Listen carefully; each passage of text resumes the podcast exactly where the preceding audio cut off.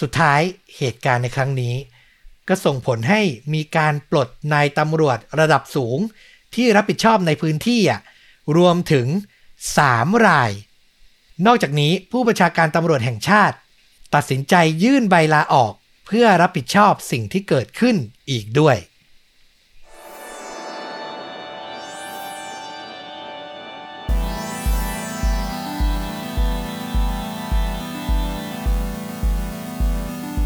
สวัสดีครับ สวัสดีครับ ค่าจริงยิ่งกว่าหนังพอดแคสต์จากช่องชวนดูดะอยู่กับต้อมครับ แล้วก็ฟลุกครับ วันนี้ก็นำอีกหนึ่งเรื่องราวที่น่าสนใจมาเล่าให้คุณผู้ฟังทุกท่านได้รับฟังเหมือนเดิมนะครับ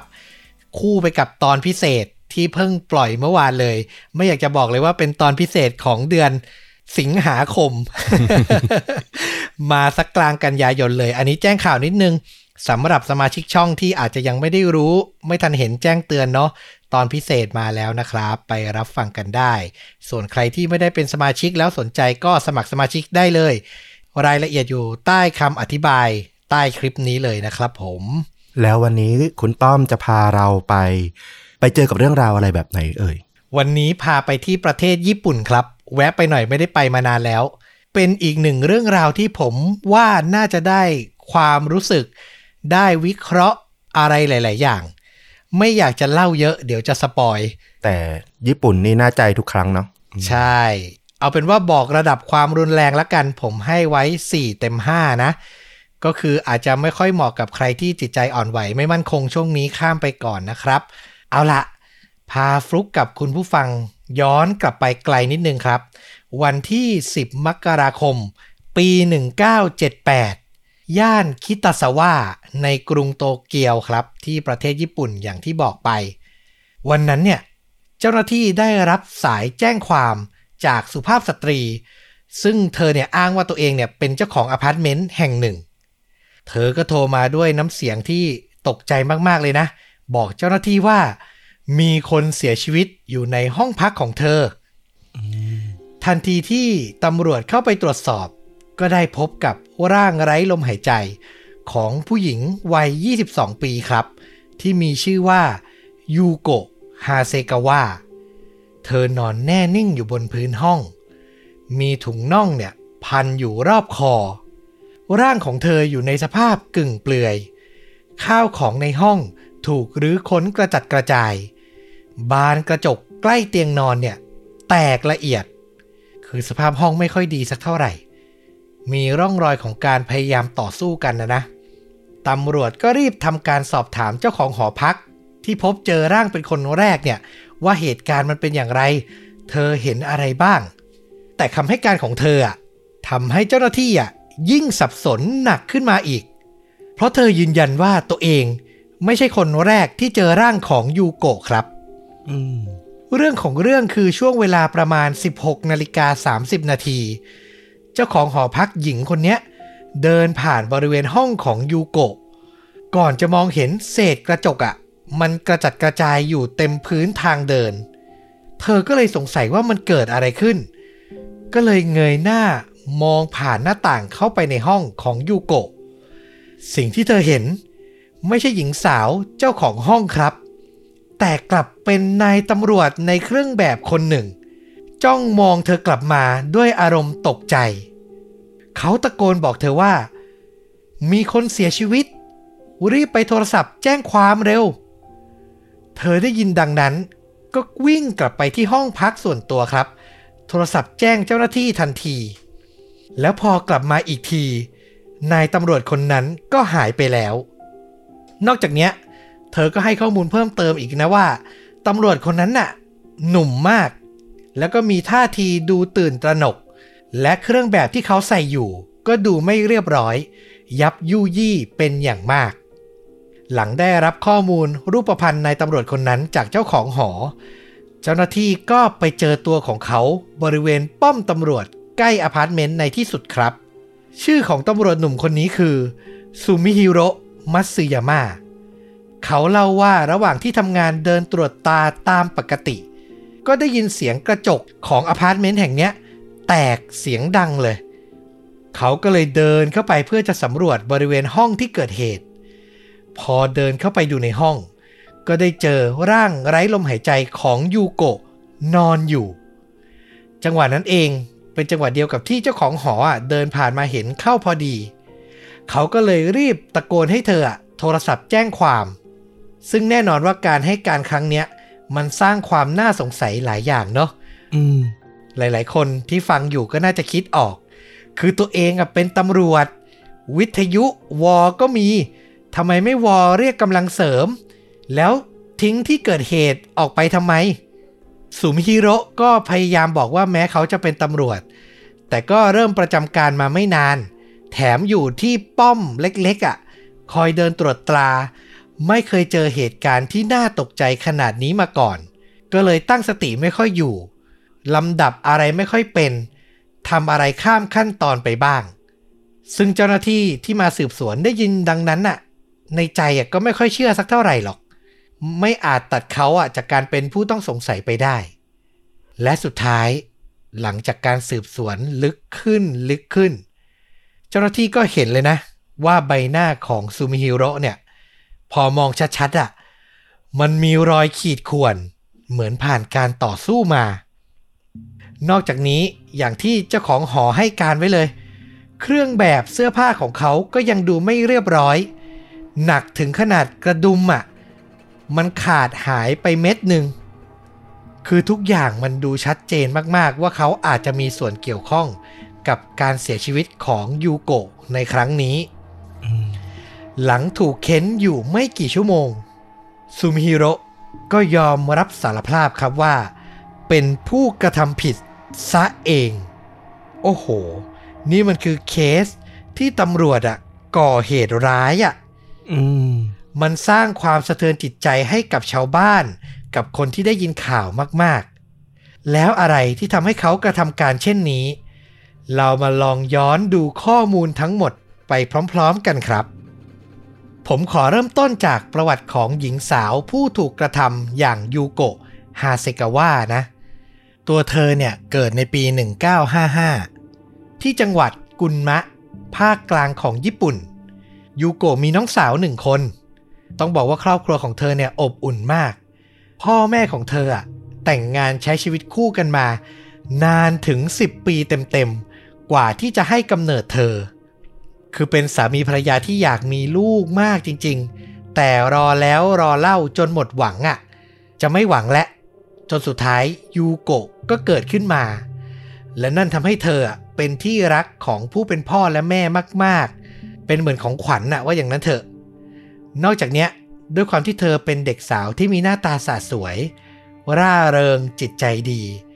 ทำให้ทั้งเพื่อนๆญาติญาติๆ รวมถึงเพื่อนบ้านชาวเมืองเนี่ย ต่างพากันขนานนามยูโกะว่าโคมาชิมุสุเมะแปลเป็นภาษาอังกฤษก็คือ small town sweetheart อะอืมคือเป็นขวัญใจของชาวเมืองเลยว่าอย่างนั้นเถอะ เป็นที่รักใคร่เป็นที่ชื่นชอบ หลังเรียนจบระดับมัธยม ยูโกะก็เดินทางเข้าเมืองหลวง เพื่อศึกษาต่อที่มหาวิทยาลัยที่ชื่อเซเซน เธอมีความสนใจในด้านวัฒนธรรมนานาชาติ ตอนที่เกิดเหตุนั้น เธอเรียนอยู่ชั้นปีที่ 4 คือปีสุดท้ายและ มีข้อมูลบอกว่า อีกเพียงเดือนเดียวเท่านั้น เธอก็จะเรียนจบแล้วอะ ถัดมานะครับ พักเรื่องของยูโกะไว้ก่อน มาทำความรู้จักนายตำรวจอย่างซูมิฮิโร่มัตสึยาม่ากันบ้าง ชีวิตของเขาต้องบอกว่าแตกต่างจากหญิงสาวอย่างยูโกะโดยสิ้นเชิง เขาเกิดที่เมืองฮาโกชิมะทางตอนใต้ของประเทศในปี 1957ซูมิฮิโรเป็นลูกชายคนโต ผู้เป็นพ่อมีอาชีพเป็นช่างตัดผม เขาเนี่ยขึ้นชื่อเรื่องมีพฤติกรรมเหลวแหลก ตั้งแต่อายุยังน้อย คือเรียนชั้นประถมเนี่ยก็ชอบแกล้ง ชอบบูลลี่เด็กโรงเรียนเดียวกัน ไม่เกี่ยงด้วยนะ ว่าจะเป็นเพื่อน เป็นรุ่นน้อง หรือแม้แต่เป็นรุ่นพี่ ก็เคยโดนเขาเล่นงานมาแล้วทั้งหมด คือแบดบอยอะนิสัยไม่ค่อยจะดีนักตั้งแต่เป็นเด็กเลย และพอเข้าเรียนระดับชั้นมัธยม ต้องบอกว่าพฤติกรรมของเขาเนี่ยขึ้นชื่อ คือทุกปีอะที่โตขึ้นมา มีเรื่องราวทั้งหมด เริ่มตั้งแต่ม .4 สุมิฮิโรถูกพักการเรียน เพราะครูจับได้ว่าแอบสูบบุหรี่ นอกจากนี้เขายังโดนจับในข้อหาแอบขโมยเสื้อผ้า จากร้านในเมือง ถูกจับได้นะ แต่ก็ยังไม่เข็ด ก่อวีรกรรมใหม่ไปเรื่อยๆ ขึ้นม .5 เขาก็ถูกจับในข้อหา ขี่มอเตอร์ไซค์ไม่มีใบอนุญาต แถมยังไปก่อเหตุ สร้างอุบัติเหตุ ขับมอเตอร์ไซค์ชนคนอื่นด้วยอืมขึ้นม .6 อันเนี้ยรุนแรงสุด เขาถูกจับข้อหาล่วงละเมิดทางเพศ หญิงสาวนักท่องเที่ยวคนหนึ่ง ซึ่งมาพักตากอากาศที่เมืองฮาโกชิมะ ที่เขาเกิดที่เขาอยู่เนี่ยแหละนะ อย่างไรก็ตามด้วยความเป็นผู้เยาว์อะทำให้เขาถูกควบคุมตัวไม่นาน พอขึ้นศาลเยาวชน เมื่อเขายืนยันกับศาลว่าตัวเองอะสำนึกผิด สุดท้ายก็โดนโทษสถานเบา แล้วก็ถูกปล่อยตัวไป ต่อมาหลังจบชั้นมัธยมสุมิฮิโรก็เลือกทางเดินชีวิตใหม่ เขาไม่เรียนต่อในระดับมหาวิทยาลัย แต่ไปเรียนและฝึกเป็นตำรวจที่สำนักงานตำรวจแห่งชาติครับ หลังฝึกหนักนานนับปี สุดท้ายเขาก็ได้รับการบรรจุให้ทำงานที่สถานีย่อย คือมันเป็นอาคารเล็กๆอะ่ะ จะบอกว่าเป็นป้อมตำรวจก็ได้ ในย่านคิตาซาวะกลางกรุงโตเกียว กลางวันเขาก็จะออกเดินล่าตระเวนทำหน้าที่ตามปกติ แต่พอถึงช่วงกลางคืน เขาตัดสินใจไปโรงเรียนระดับอุดมศึกษา คือเรียนภาคค่ำไปด้วย ฟังดูเหมือนจะคิดได้เนาะกลางวันทำงานกลางคืนเรียน เหมือนจะกลับตัวกลับใจเป็นคนใหม่ อืม ไม่ใช่เลยครับ ตามข่าวบอกว่าจุดมุ่งหมายในการเรียนภาคค่ำเรียนที่มหาวิทยาลัยของเขานั้น คือการอยากจะได้ใช้ชีวิต ยามราตรี ออกปาร์ตี้กับวัยรุ่นในมหาวิทยาลัยด้วยกัน นอกจากนั้นเขายังใช้โอกาสเนี้ยเพื่อจะได้แอบเจอนักศึกษาสาวๆ สวยๆ อีกด้วยอืมคือเรื่องเรียนนะไม่เท่าไหร่ เรื่องในใจคือจะหาหญิงอะว่าอย่างนั้นเถอะ แล้วก็แอบไปปาร์ตี้ และในที่สุดพอมาถึงปี 1977 ระหว่างที่เดินอยู่ในเขตมหาวิทยาลัยในช่วงเย็น สุมิฮิโร่ ก็ได้เห็นสาวสวยอย่างยูโกะเดินผ่านเขาไป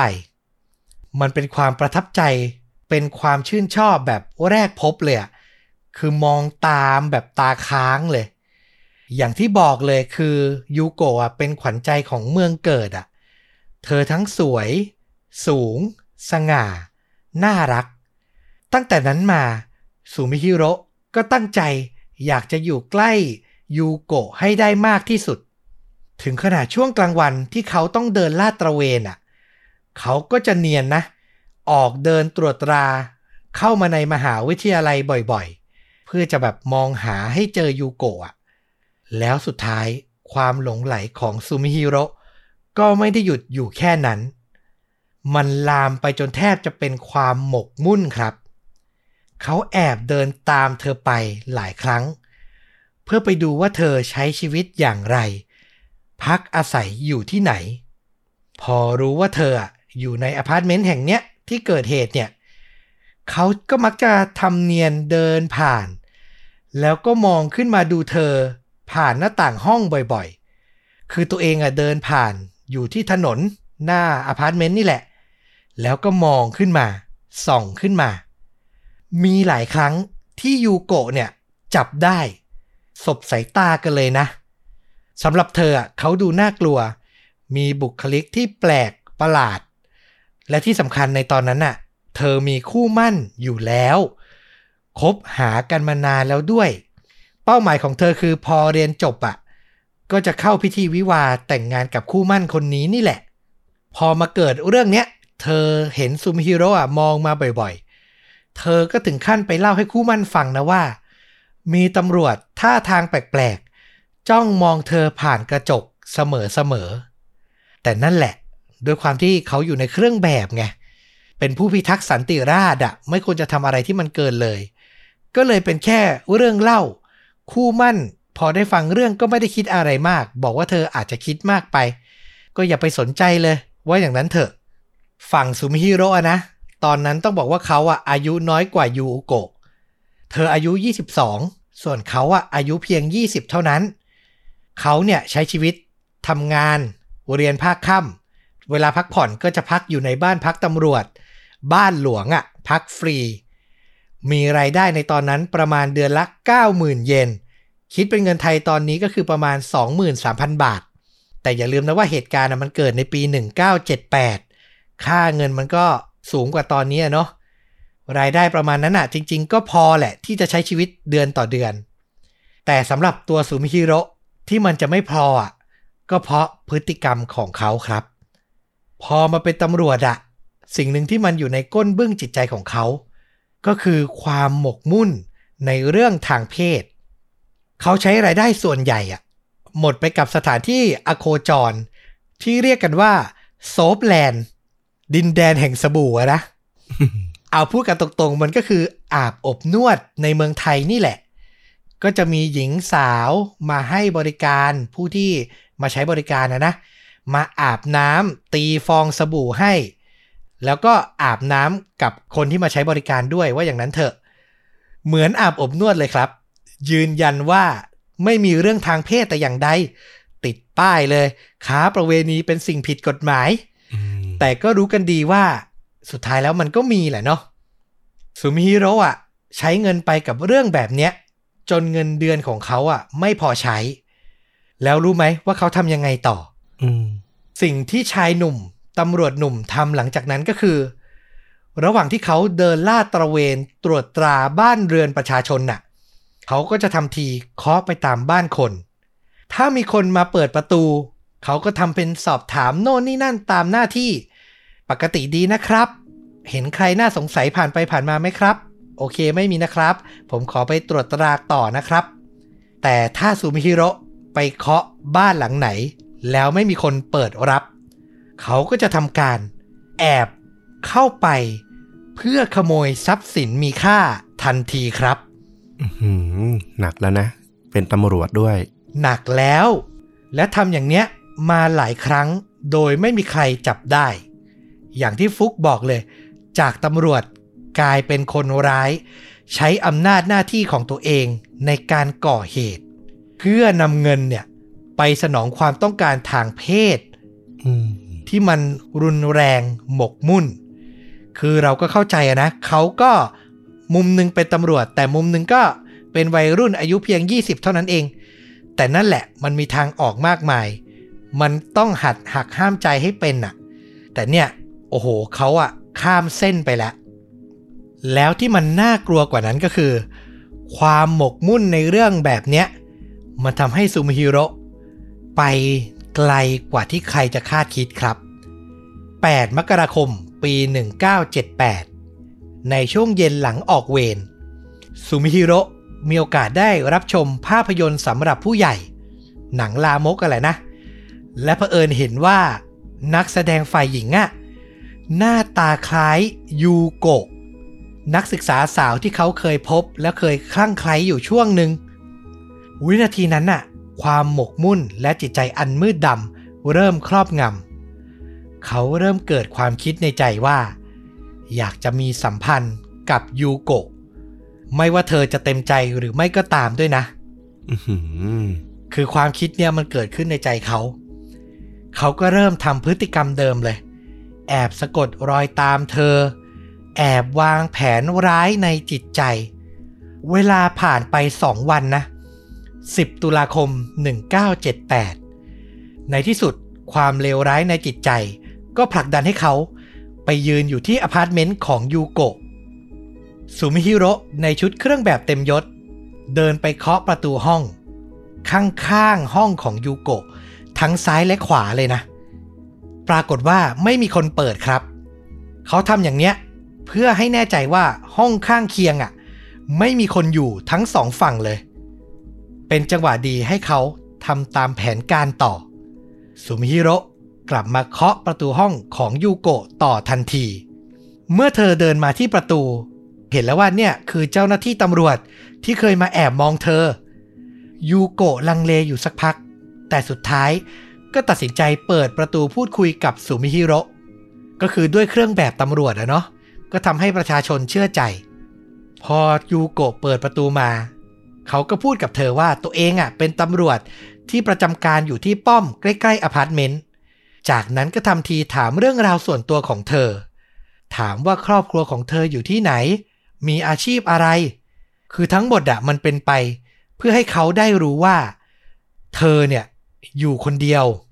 และไม่มีใครจะกลับมาที่ห้องในเวลาเร็วๆนี้ พอแน่ใจแล้วสุมิฮิโร่ก็ตัดสินใจทำในสิ่งที่คิด เขาผลักยูโกะกลับเข้าไปในห้อง หันไปล็อกประตู ก่อนจะหันมาใช้มือ บีบเข้าไปที่คอของเธอเหวียงเธอไปที่เตียง จากนั้นการต่อสู้ระหว่างหญิงสาวกับตำรวจผู้ไร้สามัญสำนึก ก็เริ่มต้นขึ้น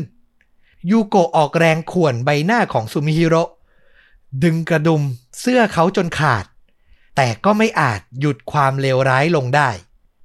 การต่อสู้ยังคงดำเนินต่อไป มีการเคลื่องข้าวของใส่กัน จนพลาดไปโดนกระจกแตกเสียงดัง วินาทีนั้นสุมิฮิโร่เริ่มคิดได้และตกใจกลัวว่า จะมีคนได้ยินเสียงและเดินมาดูที่ห้อง เขาคิดแล้วว่า ต้องทำให้ยูโกะเงียบเสียงลงให้ได้เร็วที่สุดสุมิฮิโร่หันไปคว้าเอาถุงน่องที่กระจัดกระจายอยู่ในห้องชิ้นหนึ่งขึ้นมา แล้วใช้มันรัดคอยูโกะครับอืมเธอพยายามดิ้นรนจนสุดชีวิตแต่ก็ไม่เป็นผลสุมิฮิโร่พลากลมหายใจสุดท้ายของยูโกะไปได้ในที่สุด และที่น่าเศร้าคือหลังจากนั้น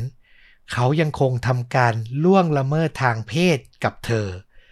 ทั้งที่เธออะเสียชีวิตไปแล้วหืมหมกมุ่นจนแบบโอ้โห ไม่รู้จะหาคำอะไรมาบรรยาย กับสิ่งที่มันเกิดขึ้นเลยอะอื้อหือใช่ สุดท้ายพอได้อย่างที่ต้องการซูมิฮิโร่ก็จัดสถานที่เกิดเหตุ ให้ดูเหมือนเป็นการเข้ามาขโมยของ แล้วเหตุการณ์น่ะมันบานปลาย เขาเปิดตู้เสื้อผ้า เปิดลิ้นชักทั้งหมดในห้อง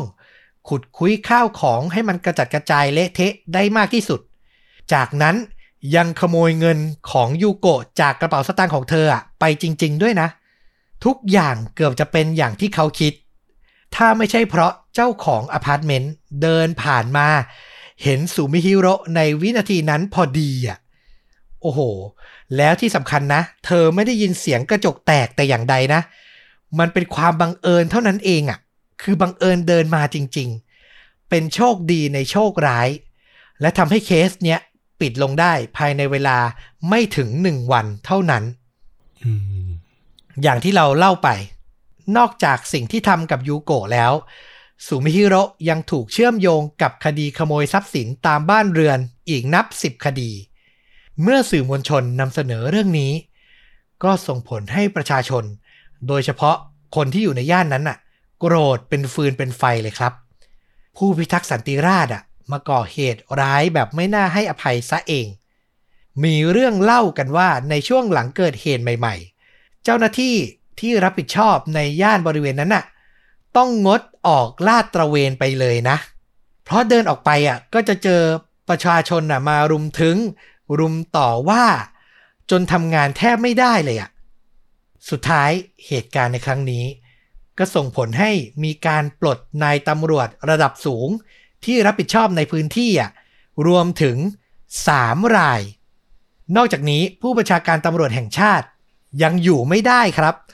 ตัดสินใจยื่นใบลาออกเพื่อรับผิดชอบสิ่งที่เกิดขึ้นอีกด้วยอืมเมื่อการตัดสินในชั้นศาลจบลง รัฐบาลยอมจ่ายค่าเสียหายให้ครอบครัวของยูโกะ เป็นจำนวนเงินสูงถึง 43.6 ล้านเยน หรือประมาณ 11.2 ล้านบาท ย้ำอีกทีว่าในยุคปี 1978 นะ ก็เป็นจำนวนเงินที่เยอะมากๆ แต่แน่นอนแหละ มันก็ไม่สามารถทดแทน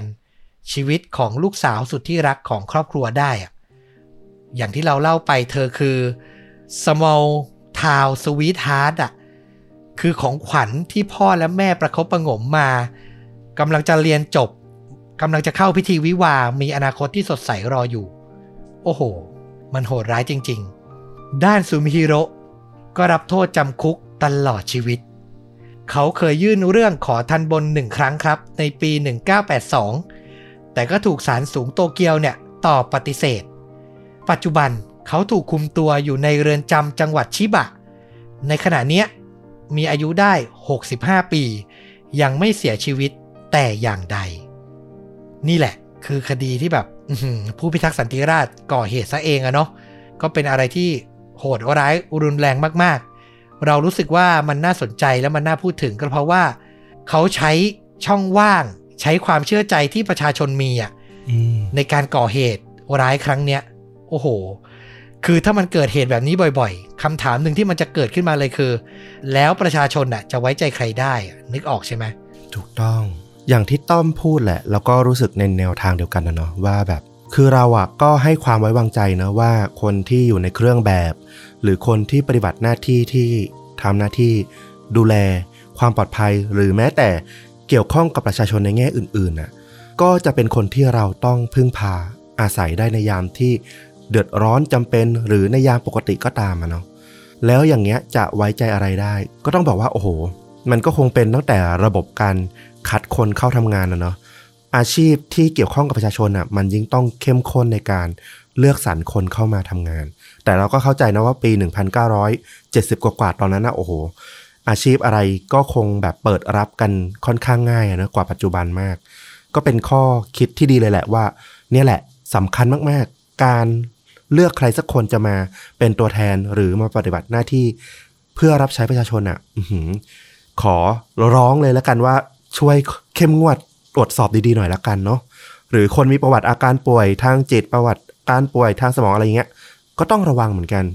ถูกต้องเลย แล้วในเรื่องเนี้ยเราปิดท้ายนิดหนึ่งก็คือ หลังจากนั้นกรมตำรวจของญี่ปุ่นก็คือปฏิรูปการคัด การสอบเข้า การตรวจประวัติแบบครั้งใหญ่เลยนะ ก็เป็นอีกหนึ่งบทเรียนที่พัฒนาอย่างที่ฟลุกบอกเลย ให้การคัดเลือกคนเข้ามารับใช้ประชาชนเนี่ยมันดีขึ้นนะครับ เอาละสำหรับภาพยนตร์ คือก็ไม่ได้มีภาพยนตร์ที่เนื้อหาใกล้เคียงจริง ๆ ให้รับชมหรอก แต่ว่าเราอะรู้สึกว่าพอฟังแล้วเราไปนึกถึงหนังแบบ Good Cop Bad Cop ที่เคยดู เรื่องหนึ่งที่อาจจะไม่ค่อยได้แนะนำแล้วก็ถูกมองข้ามไป ทั้งๆทที่จริง ๆ แล้วอะพอไปดูรายชื่อนักแสดงมันน่าสนใจมากๆ แล้วตัวหนังอะคุณภาพก็อยู่ในระดับที่ค่อนข้างดีเลยนะ ภาพยนตร์เรื่องนี้มีชื่อว่า Street Kings เป็นภาพยนตร์ในปี 2008 ฟลุกเคยดูไหม เราเคยดูแต่อาจต้องยอมรับว่าเราจำเนื้อหาไม่ค่อยได้แล้วนะ แต่เห็นโปสเตอร์เราจำได้ว่าเราเคยดูเรื่องนี้มาแล้ว อืมนั่นแหละก็เป็นอีกเรื่องหนึ่งที่โดยส่วนตัวเราเรารู้สึกว่ามันก็ underrate ไปนิดนึง คือน่าจะได้รับการพูดถึงมากกว่านี้นำแสดงโดยขวัญใจของใครหลาย ๆ คนอย่างเคียนูรีฟส์ครับ นอกจากนี้ยังสมทบด้วย นักแสดงผิวดำระดับออสการ์อย่างฟอร์เรสต์วิเทเกอร์นอกจากนี้ยังมีฮิวจ์ ลอรี่หรือหมอเฮาส์ในซีรีส์เรื่องดัง ที่สำคัญมีกัปตันอเมริกาครับคริสอีแวนส์ด้วยพอต้อมพูดอย่างนี้ เริ่มรู้สึกเลยว่า เออ เราจำไม่ได้นะว่าตอนนั้นเขาเป็นใครกันบ้างจำได้แค่เคียนูรีฟเอาจริง ๆ แล้ว พอมาบอกอย่างนี้ โอ้โห ไม่ธรรมดาเรื่องนี้ น่าดูมาก เป็นเรื่องราวของเจ้าหน้าที่ตำรวจที่ชื่อว่าทอมลัตโล รับบทโดยเคียนูรีฟนี่แหละ เป็นตำรวจเมือง LA สิ่งที่เขาทำก็คือสีเทาๆ ไปในทางดำแหละ ก็คือ มักจะบุกเข้าไปฆ่าคนร้ายที่มีความผิดเรื่องยาเสพติดอะแล้วก็จัดสถานที่เกิดเหตุให้ดูเหมือนเป็นการต่อสู้ เหมือนเป็นการแบบตอบโต้ให้ตัวเองอะพ้นผิด โดยมีหัวหน้าอย่างฟอร์เรสต์วิเทเกอร์เนี่ยให้ท้าย ก็คือสร้างผลงานว่านั้นแหละ ให้ตำรวจมีผลงาน แล้วก็ได้รับผลประโยชน์สีเทา จนกระทั่งครับ คู่หูของเขาซึ่งลาออกจากกรมตำรวจไปแล้วนะ ถูกคนร้ายกลุ่มหนึ่ง ลอบทำร้ายจนเสียชีวิต แล้วมันอาจจะเป็นเหตุการณ์ที่บานปลายทำให้เขาสืบไปได้ว่า มันอาจจะเกี่ยวข้องกับสิ่งที่เขาทำมา รวมถึงอาจจะเกี่ยวข้องกับเพื่อนตำรวจสีเทาที่อยู่ในหน่วยงานกับเขาด้วย นั่นแหละ เมื่อตำรวจสีเทาอยากจะกลับตัว อยากจะลุกขึ้นมาต่อสู้เพื่อคู่หูที่เสียชีวิตไป ความมันก็บังเกิดอะน่าสนใจน่าสนใจมาก มีทั้งฉาก action ซึ่งก็ไม่ได้เยอะอะไรมากหรอกนะ ตามประสาหนังประมาณนี้ แต่มันจะหนักไปที่การแสดงการสืบสวน แล้วก็การประชันอารมณ์กัน ประมาณนั้นนะครับ ใครชอบหนังประมาณนี้นะ หนังตำรวจ LA Good Cop Bad Cop เนี่ยแนะนำเลย เอาล่ะ ครบถ้วนนะครับ ทั้งเรื่องราวจริง แล้วก็การแนะนำภาพยนตร์ กับฆาตจริงยิ่งกว่าหนังในตอนนี้ ใครชื่นชอบก็ฝากติดตามชดุดะทุกช่องทางเหมือนเดิมครับ YouTube Facebook b l o g d i t Spotify Apple Podcast Twitter รวมถึง TikTok และกลับมาพบต้อมกับฟุกได้ใหม่ใน episode หน้า วันนี้ลาไปก่อน สวัสดีครับ สวัสดีครับ